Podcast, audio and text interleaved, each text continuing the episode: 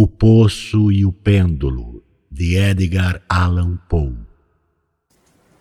Estava exausto, mortalmente exausto com aquela longa agonia. E quando por fim me desamarraram e pude me sentar, senti que perdia os sentidos. A sentença, a terrível sentença de morte, foi a última frase que chegou claramente aos meus ouvidos. Depois, o som das vozes dos inquisidores pareceu apagar-se naquele zumbido indefinido de sonho. O ruído despertava em minha alma a ideia de rotação. Talvez devido à associação em minha mente com o ruído característico de uma roda de moinho. Mas isso durou pouco, pois logo depois nada mais ouvi. Não obstante, Durante alguns momentos pude ver, mas com que terrível exagero. Via os lábios dos juízes vestidos de preto. Pareciam-me brancos, mais brancos do que a folha de papel em que traço essas palavras, e grotescamente finos. Finos pela intensidade de sua expressão de firmeza, pela sua inflexível resolução pelo severo desprezo ao sofrimento humano. Vi que os decretos daquilo que para mim representava o destino saíam ainda daqueles lábios. Vi-os contorcerem-se numa frase mortal. Vi pronunciarem as sílabas do meu nome e estremeci, pois nenhum som lhes acompanhava os movimentos. Vi também durante alguns momentos de delírio e terror a suave, quase imperceptível ondulação das negras tapeçarias que cobriam as paredes da sala. E o meu olhar caiu então sobre as sete grandes velas que estavam em cima da mesa. A princípio, tiveram para mim o aspecto de uma claridade e me pareciam anjos brancos e esguios que deveriam salvar-me. Mas de repente, uma náusea mortal invadiu minha alma e senti que cada fibra do meu corpo estremecia como se houvesse tocado os fios de uma bateria. As formas angélicas se converteram em inexpressivos espectros com cabeças de chama e vi que não poderia esperar delas auxílio algum. Então, como magnífica nota musical, insinuou-se em minha imaginação a ideia do doce repouso que me aguardava no túmulo. Chegou suave, furtivamente, e penso que precisei de muito tempo para apreciá-la devidamente. Mas no instante preciso em que meu espírito começava a sentir e alimentar essa ideia, as figuras dos juízes se dissiparam como por arte de mágica ante os meus olhos. As grandes velas reduziram-se a nada suas chamas se apagaram por completo e sobreveio o negror das trevas. Todas as sensações pareceram desaparecer, como uma queda louca da alma até o Hades. E o universo transformou-se em noite, silêncio, imobilidade. Eu desmaiara. Mas não posso dizer que houvesse perdido de todo a consciência. Não procurarei definir nem descrever sequer o que dela me restava. Nem tudo, porém, estava perdido. Em meio do mais profundo sono, não. Em meio do delírio, não. Em meio do desfalecimento, não. Em meio da morte, não. Nem mesmo na morte tudo está perdido. Do contrário, não haveria imortalidade para o homem. Quando despertamos do mais profundo sono, desfazemos as teias de aranha de algum sonho. E apesar de tudo, um segundo depois não nos lembramos de haver sonhado, por mais delicada que tenha sido a teia. Na volta à vida depois do desmaio há duas fases o sentimento da existência moral ou espiritual e o da existência física. Parece provável que, Se ao chegar à segunda fase tivéssemos de evocar as impressões da primeira, tornaríamos a encontrar todas as lembranças eloquentes do abismo do outro mundo. E qual é esse abismo? Como, ao menos, poderemos distinguir suas sombras das do túmulo?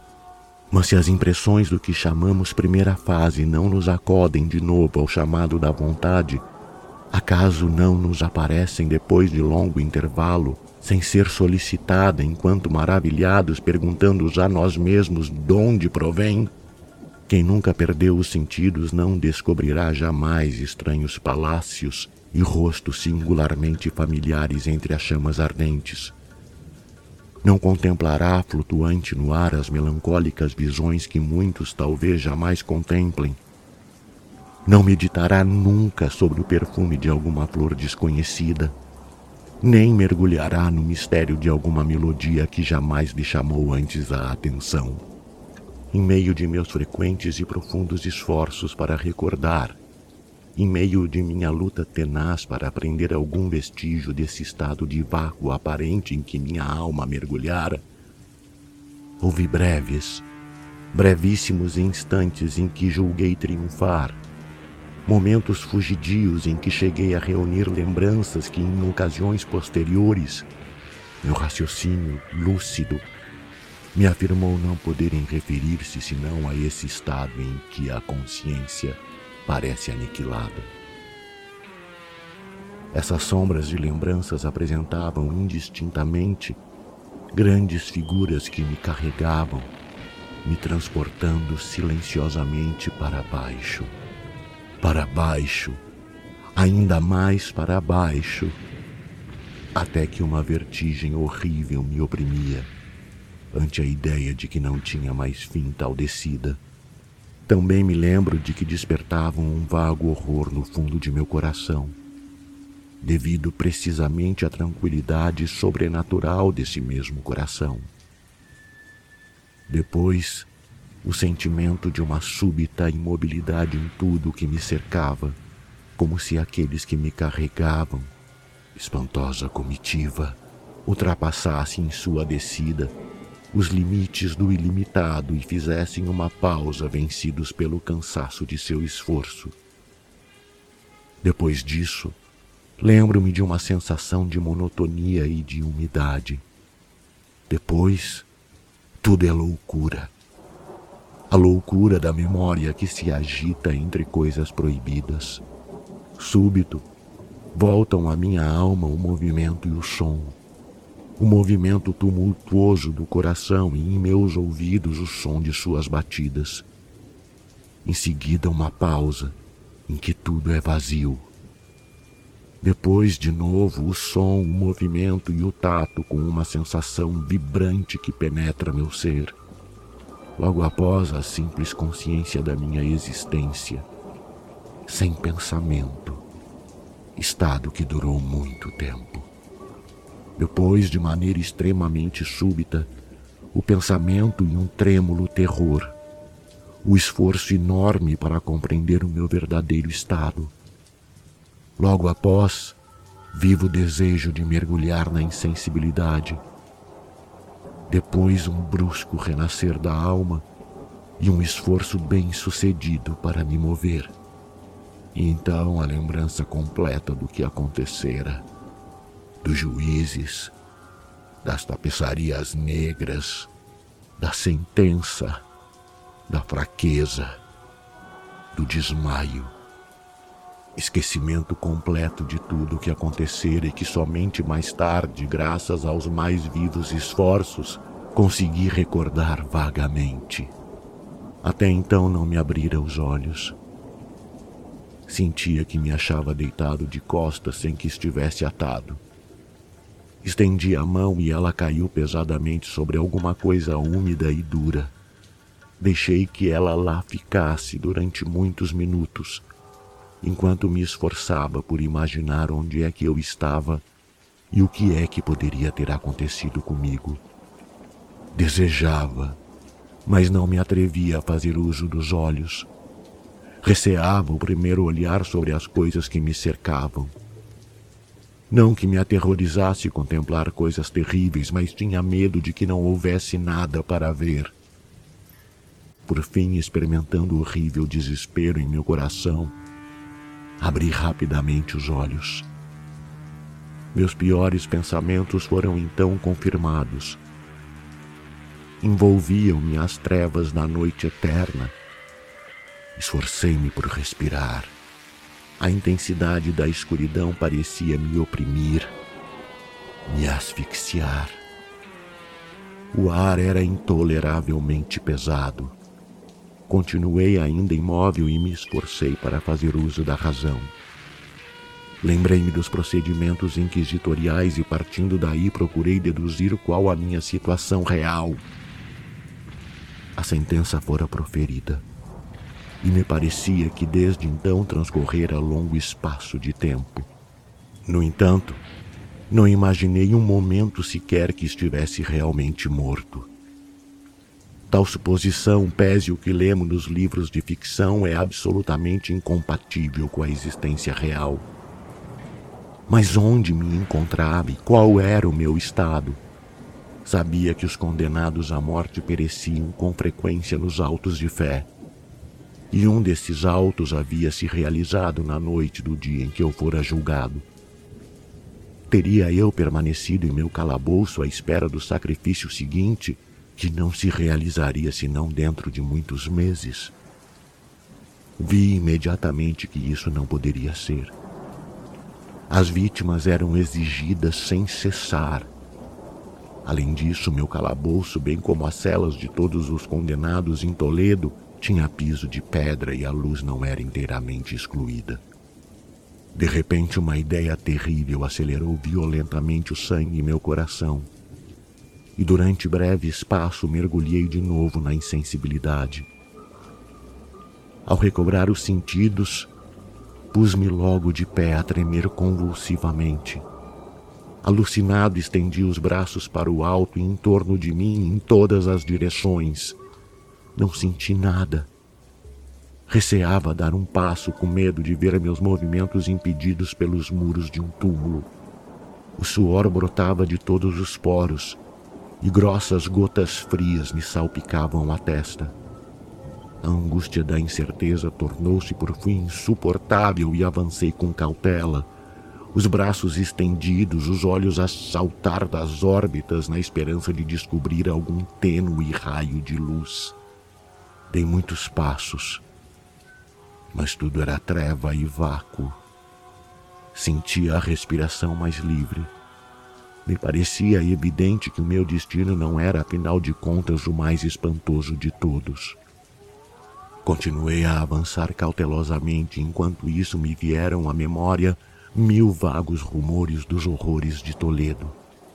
Sobre calabouços, contavam coisas estranhas, fábulas como eu sempre as considerara, coisas, contudo, estranhas e demasiado horríveis para que a gente as narrasse a não ser num sussurro. Acaso fora eu ali deixado para morrer de fome naquele subterrâneo mundo de trevas? Ou quem sabe um destino ainda mais terrível me aguardava? Conhecia demasiado bem o caráter de meus juízes para duvidar de que o resultado de tudo aquilo seria a morte, e uma morte mais amarga do que a habitual. Como seria ela e a hora de sua execução eram os únicos pensamentos que me ocupavam o espírito, causando-me angústia. Minhas mãos estendidas encontraram afinal um obstáculo sólido. Era uma parede que parecia de pedra, muito lisa, úmida e fria. Segui junto a ela, caminhando com a cautelosa desconfiança que certas narrações antigas me haviam inspirado.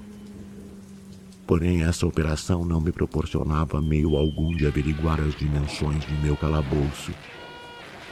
Podia dar a volta e tornar ao ponto de partida sem perceber exatamente o lugar em que me encontrava, pois a parede me parecia perfeitamente uniforme. Por isso procurei um canivete que tinha num dos bolsos quando fui levado ao tribunal, mas havia desaparecido minhas roupas tinham sido substituídas por uma vestimenta de sarja grosseira. a fim de identificar o ponto de partida, pensar em enfiar a lâmina em alguma minúscula fenda da parede.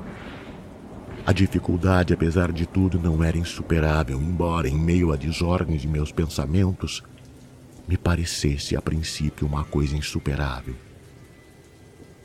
Rasguei uma tira da barra de minha roupa e coloquei-a ao comprido no chão, formando um ângulo reto com a parede. Percorri apalpando o caminho em torno de meu calabouço. Ao terminar o circuito, teria de encontrar o pedaço de fazenda. Foi pelo menos o que pensei, mas não levar em conta as dimensões do calabouço nem a minha fraqueza. O chão era úmido e escorregadio. Cambaleante, dei alguns passos quando de repente tropecei e caí. Meu grande cansaço fez com que permanecesse caído e naquela posição o sono não tardou a apoderar-se de mim. Ao acordar e estender o braço, encontrei ao meu lado um pedaço de pão e uma vasilha com água. Estava demasiado exausto para pensar em tais circunstâncias e bebi e comi avidamente. Pouco depois reiniciei minha viagem em torno do calabouço e com muito esforço consegui chegar ao pedaço de sarja. Até o momento em que caí, já havia contado 52 passos. E ao recomeçar a andar até chegar ao pedaço de pano, mais 48. Portanto, havia ao todo 100 passos. E supondo que dois deles fossem uma sarja, calculei em cerca de 50 jardas a circunferência de meu calabouço. No entanto, deparara com numerosos ângulos na parede e isso me impedia de conjeturar qual a forma da caverna, pois não havia dúvida alguma de que se tratava de uma caverna. Tais pesquisas não tinham objetivo algum e certamente eu não alimentava nenhuma esperança, mas uma vaga curiosidade me levava a continuá-las. Deixando a parede, resolvi atravessar a área de minha prisão. A princípio procedi com extrema cautela, pois o chão, embora aparentemente revestido de material sólido, era traiçoeiro devido ao limo. Por fim ganhei coragem e não hesitei em pisar com firmeza, procurando seguir uma linha tão reta quanto possível. Avancei dessa maneira uns dez ou doze passos, quando o que restava da barra de minhas vestes se emaranhou em minhas pernas. Pisei num pedaço de fazenda e caí violentamente de bruços. Na confusão causada pela minha queda, não reparei imediatamente numa circunstância um tanto surpreendente, a qual, no entanto, decorridos alguns instantes, enquanto me encontrava ainda estirado, me chamou a atenção. Era que meu queixo estava apoiado sobre o chão da prisão, mas os meus lábios e a parte superior de minha cabeça embora me parecessem colocados numa posição menos elevada do que o queixo, não tocavam em nada. Por outro lado, minha testa parecia banhado por um vapor pegajoso e um cheiro característico de cogumelos em decomposição me chegou às narinas. Estendi o braço para frente e tive um estremecimento ao verificar que caíra bem junto às bordas de um poço circular cuja circunferência naturalmente não me era possível verificar no momento. Apalpando os tijolos pouco abaixo da boca do poço, consegui deslocar um pequeno fragmento e deixei-o cair no abismo. Durante alguns segundos fiquei atento aos seus ruídos enquanto na queda batia de encontro às paredes do poço. Por fim ouvi um mergulho surdo na água seguido de ecos fortes. No mesmo momento, ouvi um som que se assemelhava a um abrir e fechar de porta acima de minha cabeça, enquanto um débil raio de luz irrompeu subitamente através da escuridão e se extinguiu de pronto. Percebi claramente a armadilha que me estava preparada e me congratulei comigo mesmo pelo oportuno acidente que me fizera escapar de tal destino. Outro passo antes de minha queda e o mundo jamais me veria de novo, e a morte de que escapara por pouco era daquelas que eu sempre considerara como fabulosas e frívolas narrações que diziam respeito à Inquisição.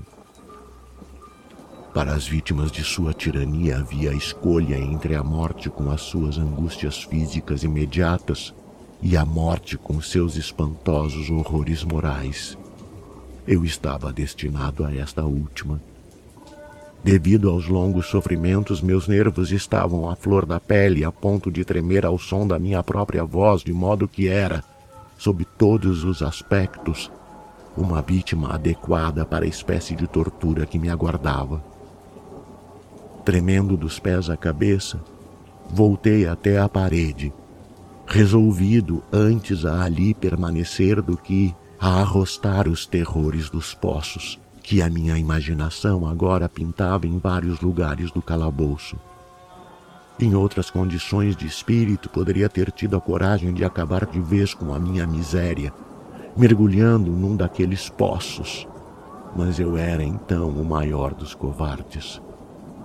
Tampouco podia esquecer o que ler a respeito daqueles poços, que a súbita extinção da vida não fazia parte dos planos de meus algozes. A agitação em que se debatia o meu espírito me fez permanecer acordado durante longas horas. Contudo, acabei por adormecer de novo. Ao acordar, encontrei ao meu lado, como antes, um pão e uma bilha com água. Consumia-me uma sede abrasadora e esvaziei o recipiente de um gole só. A água devia conter alguma droga, pois mal acabara de beber me tornei irresistivelmente sonolento. Invadiu-me profundo sono. Um sono como o da morte. Quanto tempo aquilo durou, certamente não posso dizer, mas quando tornei a abrir os olhos, os objetos em torno eram visíveis. Um forte clarão cor de enxofre, cuja origem não pude a princípio determinar, me permitia ver a extensão e o aspecto da prisão. Quanto ao seu tamanho, me enganara completamente. A extensão das paredes em toda a sua volta não passava de 25 jardas. Durante alguns minutos, tal fato me causou um mundo de preocupações inúteis. Inúteis, de fato, pois o que poderia ser menos importante nas circunstâncias em que me encontrava do que as simples dimensões de minha cela mas minha alma se interessava vivamente por coisas insignificantes, e eu me empenhava em explicar a mim mesmo o erro cometido em meus cálculos. Por fim, a verdade fez-se subitamente clara. Em minha primeira tentativa de exploração, eu contara 52 passos até o momento em que caí. Devia estar então a um ou dois passos do pedaço de tecido. Na verdade, Havia quase completado toda a volta do calabouço. Nessa altura adormeci. E ao despertar, devo ter voltado sobre meus próprios passos, supondo assim que o circuito do calabouço era quase o dobro do que realmente era. A confusão de espírito em que me encontrava impediu-me de notar que começara a volta seguindo a parede pela esquerda e que terminara seguindo-a para a direita. Me enganara também quanto ao formato da cela. Ao seguir o meu caminho, deparara com muitos ângulos, o que me deu a ideia de grande irregularidade. Tão poderoso é o efeito da escuridão total sobre alguém que desperta do sono ou de um estado de torpor. Os ângulos não passavam de umas poucas reentrâncias ou nichos, situadas em intervalos iguais. A forma geral da prisão era retangular, o que me parecera alvenaria parecia-me agora ferro ou algum outro metal disposto em enormes pranchas, cujas suturas ou juntas produziam as depressões. Toda a superfície daquela construção metálica era revestida grosseiramente de vários emblemas horrorosos e repulsivos nascidos das superstições sepulcrais dos monges figuras de demônios de aspecto ameaçadores, com formas de esqueleto, bem como outras imagens ainda mais terríveis, enchiam e desfiguravam as paredes. Observei que os contornos de tais monstruosidades eram bastante nítidos, mas que as cores pareciam desbotadas e apagadas como por efeito da umidade. Notei então que o piso era de pedra. Ao centro Abria-se o poço circular cujas fosses eu escapara. mas era o único existente no calabouço. Vi tudo isso confusamente com muito esforço, pois minha condição física mudara bastante durante o sono. Estava agora estendido de costas, numa espécie de andaime de madeira muito baixo, ao qual me achava fortemente atado por uma longa tira de couro. Esta dava muitas voltas em torno de meus membros e de meu corpo, deixando livre apenas a minha cabeça e o meu braço esquerdo, de modo a permitir que eu, com muito esforço, me servisse do alimento que se achava sobre um prato de barro colocado no chão. Vi horrorizado que a tigela de água havia sido retirada, pois uma sede intolerável me consumia. Me pareceu que a intenção de meus verdugos era exasperar essa sede, já que o alimento que o prato continha consistia de carne muito salgada. Levantei os olhos e examinei o teto de minha prisão. Tinha de nove a doze metros de altura e o material de sua construção assemelhava-se aos das paredes laterais. Me chamou a atenção uma das figuras bastante singular. Era a figura do tempo, tal como é comumente representado, salvo que em lugar da foice segurava algo que me pareceu ser ao primeiro olhar um imenso pêndulo, como esses que vemos nos relógios antigos. Havia alguma coisa, porém, na aparência deste objeto que me fez olhá-lo com mais atenção. Enquanto o observava diretamente olhando para cima, pois se achava colocado exatamente sobre minha cabeça, tive a impressão de que o pêndulo se movia. Um instante depois vi que a minha impressão se confirmava. Seu oscilar era curto e, por conseguinte, lento. Observei durante alguns minutos com certo receio, mas principalmente com espanto. Cansado por fim de observar o seu monótono movimento, voltei o olhar para outros objetos existentes na cela. Um ligeiro ruído atraiu minha atenção e, olhando para o chão, vi que enormes ratos o atravessavam. Tinham saído do poço que ficava à direita, bem diante de meus olhos, Enquanto os olhava, saíam do poço em grande número, apressadamente, com olhos vorazes atraídos pelo cheiro da carne. Foi preciso muito esforço e atenção de minha parte para afugentá-los. Talvez houvesse transcorrido meia hora ou mesmo uma hora, pois não me era possível perceber bem a passagem do tempo. Quando levantei de novo os olhos para o teto, o que vi então me deixou atônito perplexo. O oscilar do pêndulo havia aumentado muito, chegando quase a uma jarda. Como consequência natural, sua velocidade era também muito maior. Mas o que me perturbou principalmente foi a ideia de que havia imperceptivelmente descido. Observei então, tomado de um horror que bem se pode imaginar, que a sua extremidade inferior era formada de uma lua crescente feita de aço brilhante, de cerca de um pé de comprimento de ponta a ponta. As pontas estavam voltadas para cima e o fio interior era evidentemente afiado como uma navalha.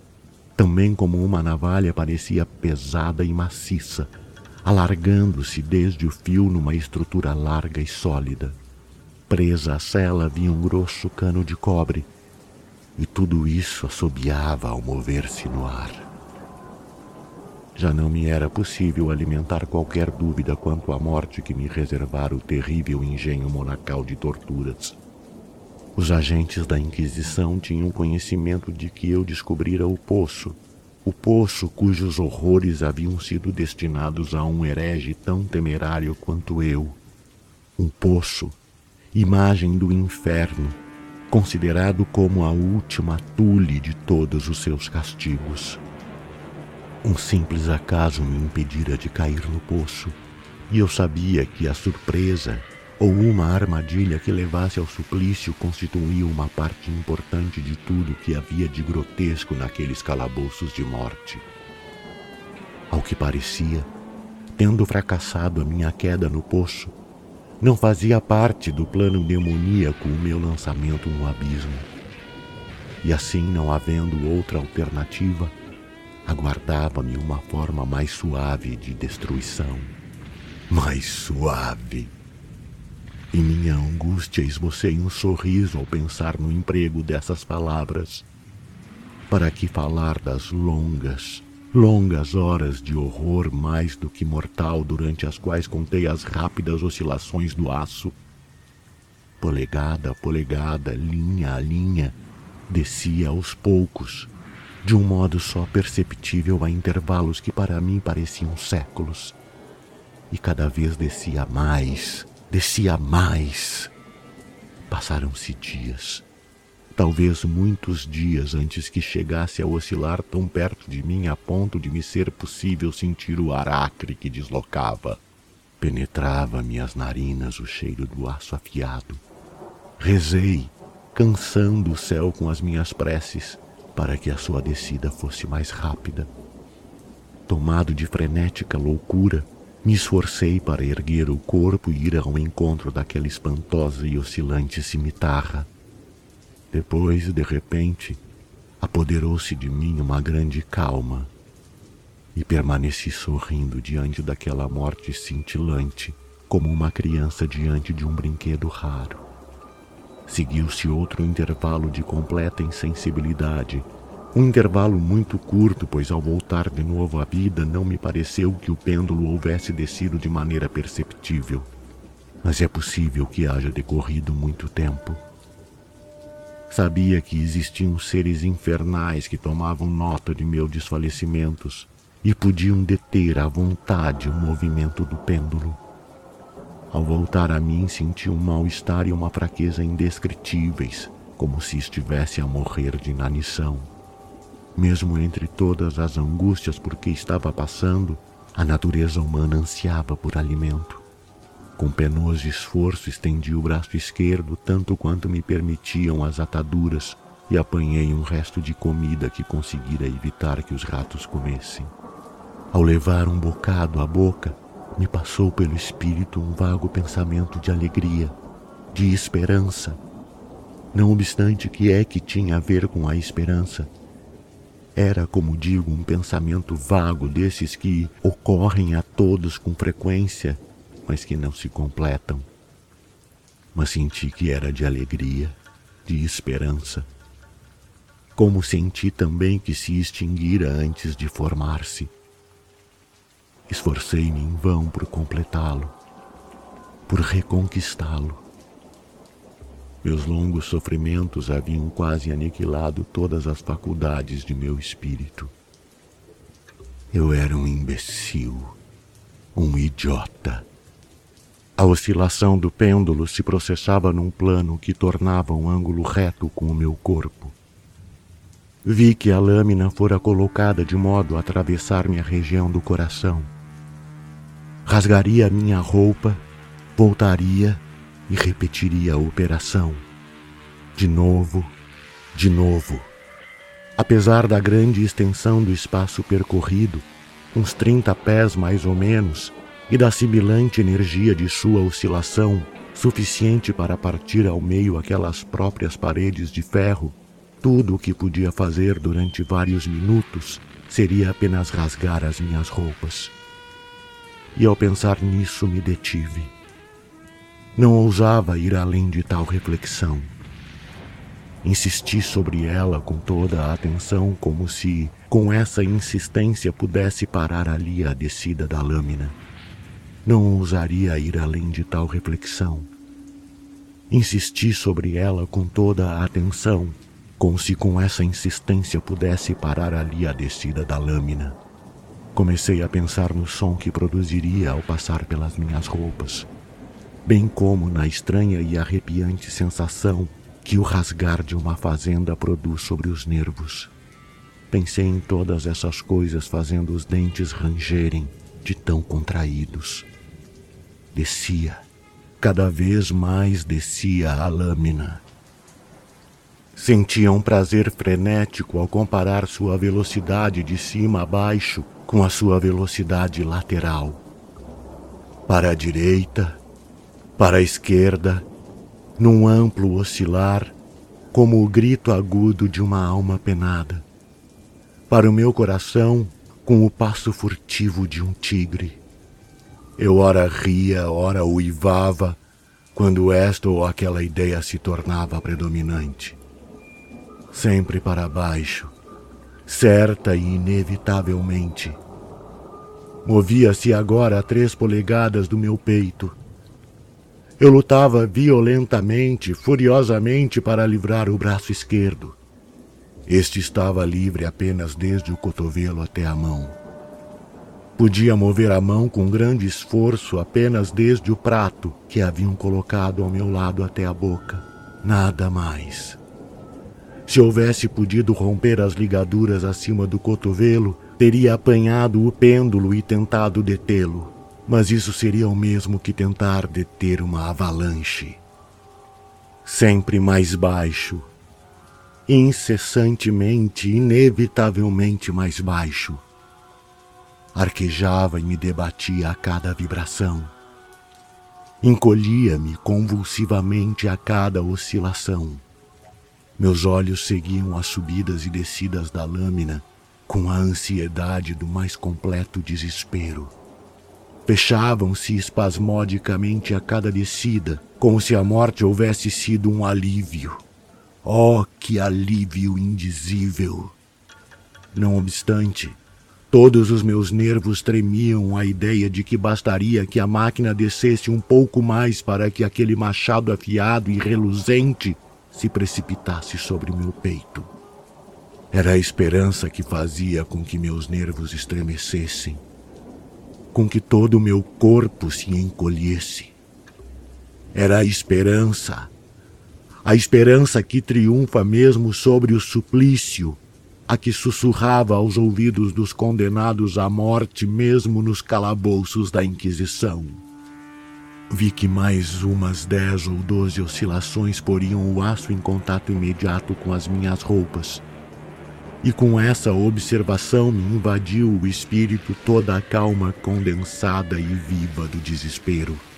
Pela primeira vez durante muitas horas ou talvez dias, consegui pensar.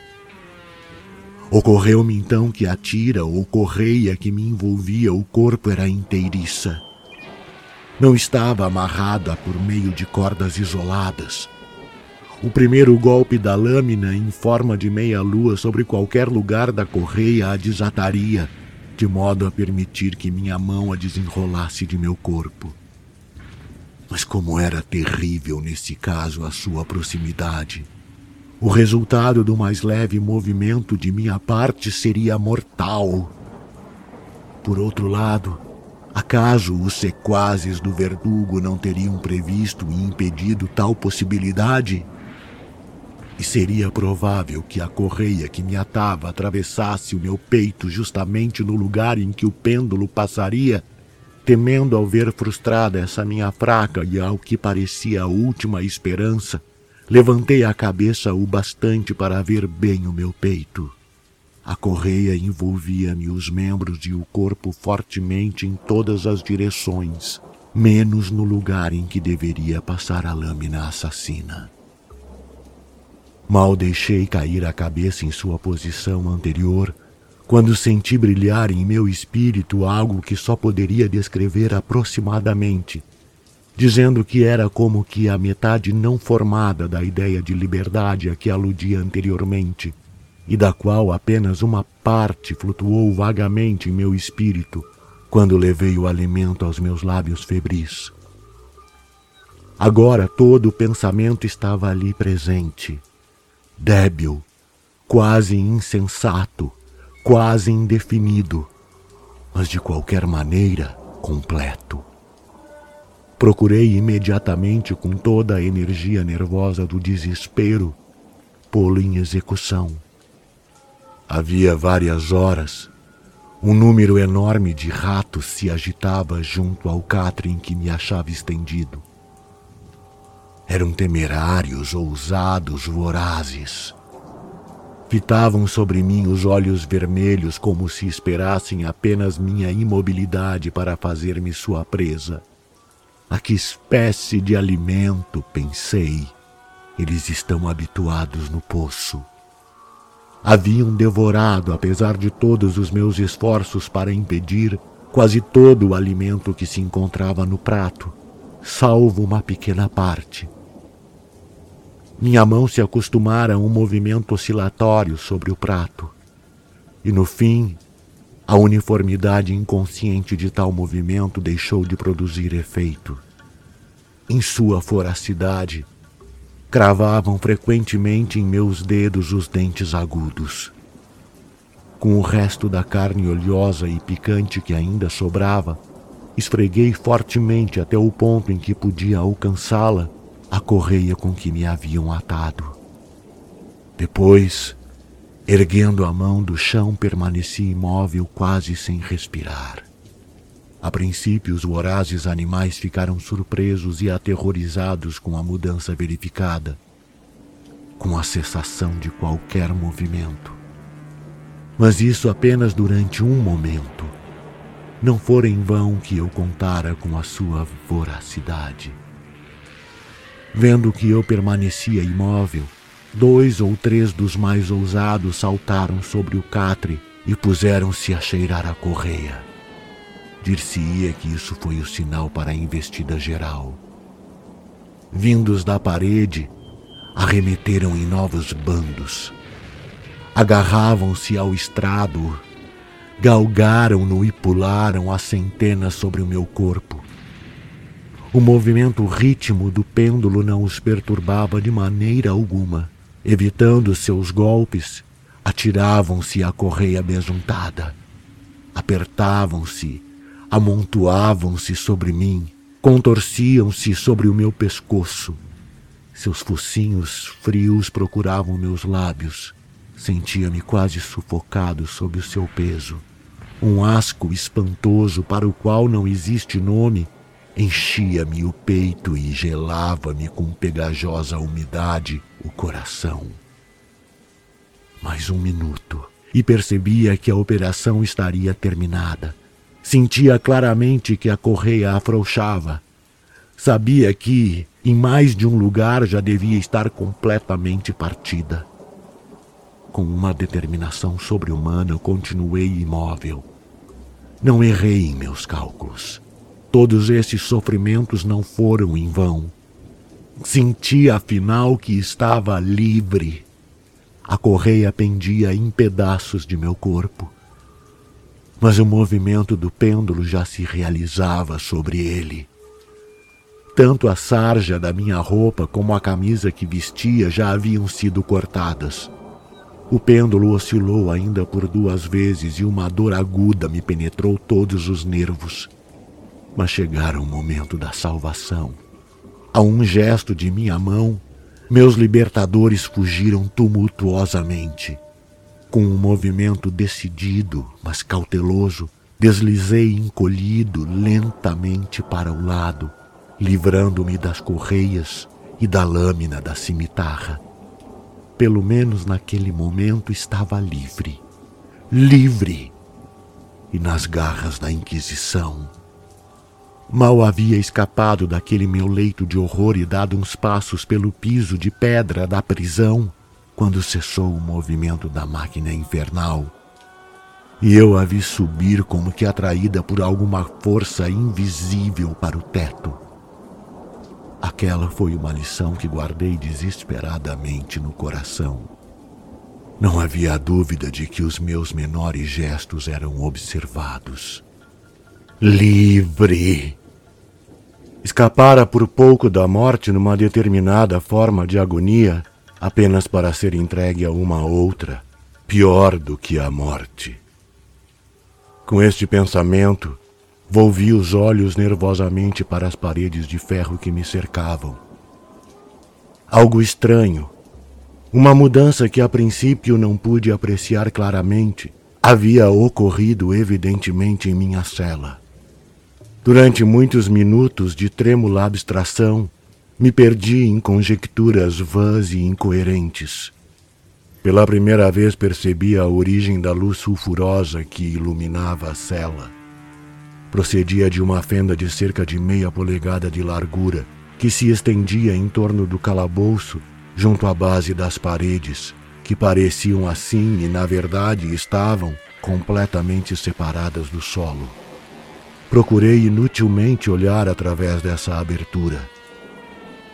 Ao levantar-me depois dessa tentativa, o mistério da modificação verificada tornou-se subitamente claro.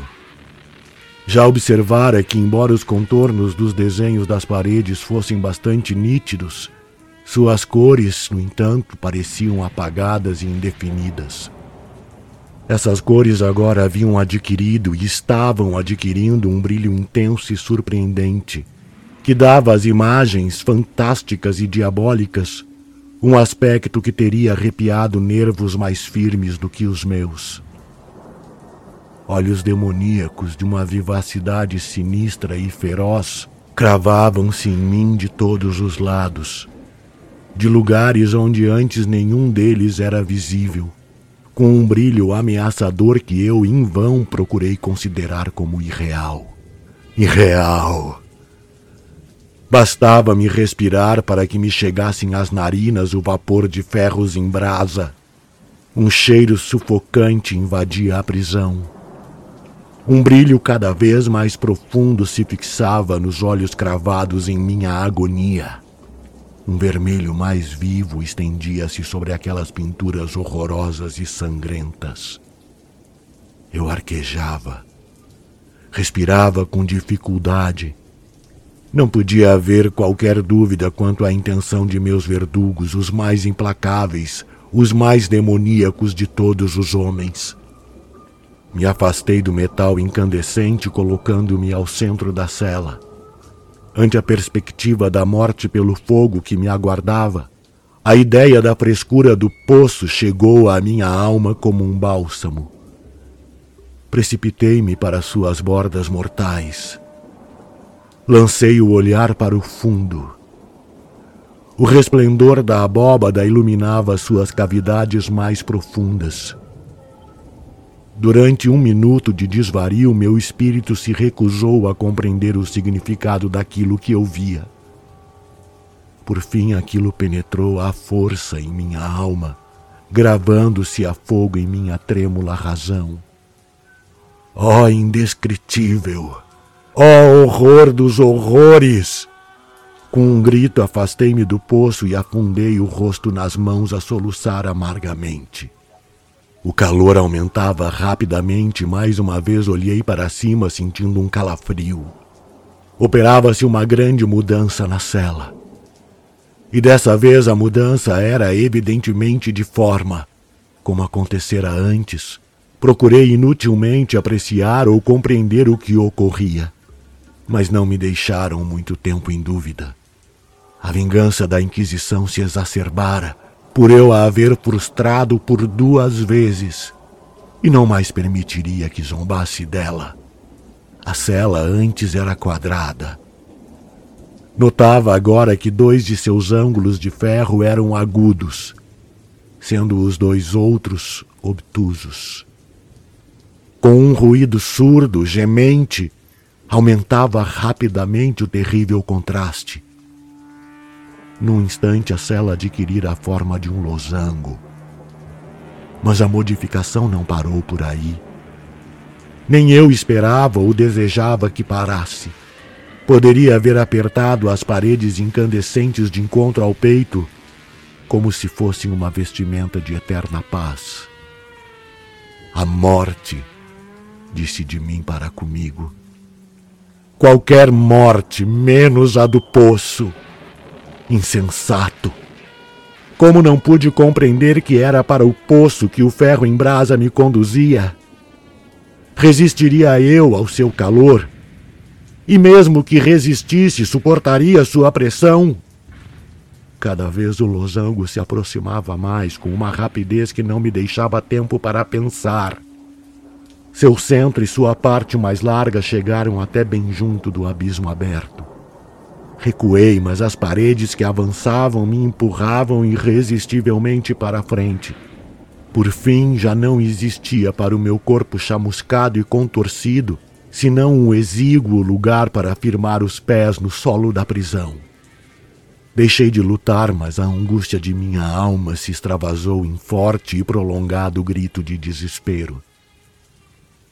Senti que vacilava a boca do poço e desviei os olhos. Mas ouvi então um ruído confuso de vozes humanas. O som vibrante de muitas trombetas. E um rugido poderoso, como de mil trovões, soou nos ares. As paredes de fogo recuaram precipitadamente. Um braço estendido agarrou o meu quando eu, já quase desfalecido, caía nu no abismo. Era o braço do general Lassalle. O exército francês entrara em Toledo. A Inquisição estava nas mãos de seus inimigos. Do narrador Carlos Eduardo Valente é ator, diretor de teatro, dublador, narrador de audiobooks e também formado em psicologia. 65 anos de vida bem vivida e cheio de histórias para contar, mas prefere contar e interpretar as histórias dos outros. Até tenta escrever um pouco, mas não tem a disciplina necessária como tem nessas outras áreas citadas. Depois de morar 20 anos em Porto Alegre, Voltou a Pelotas, onde se formou em psicologia. Morou em São Paulo um bom tempo e agora mora em Florianópolis, para onde voltou depois de 13 anos longe da ilha. Sempre na batalha por novos desafios. Também brinca com fotografia e edição de vídeos, porque viver é bom demais. Contato carlão50 gmail.com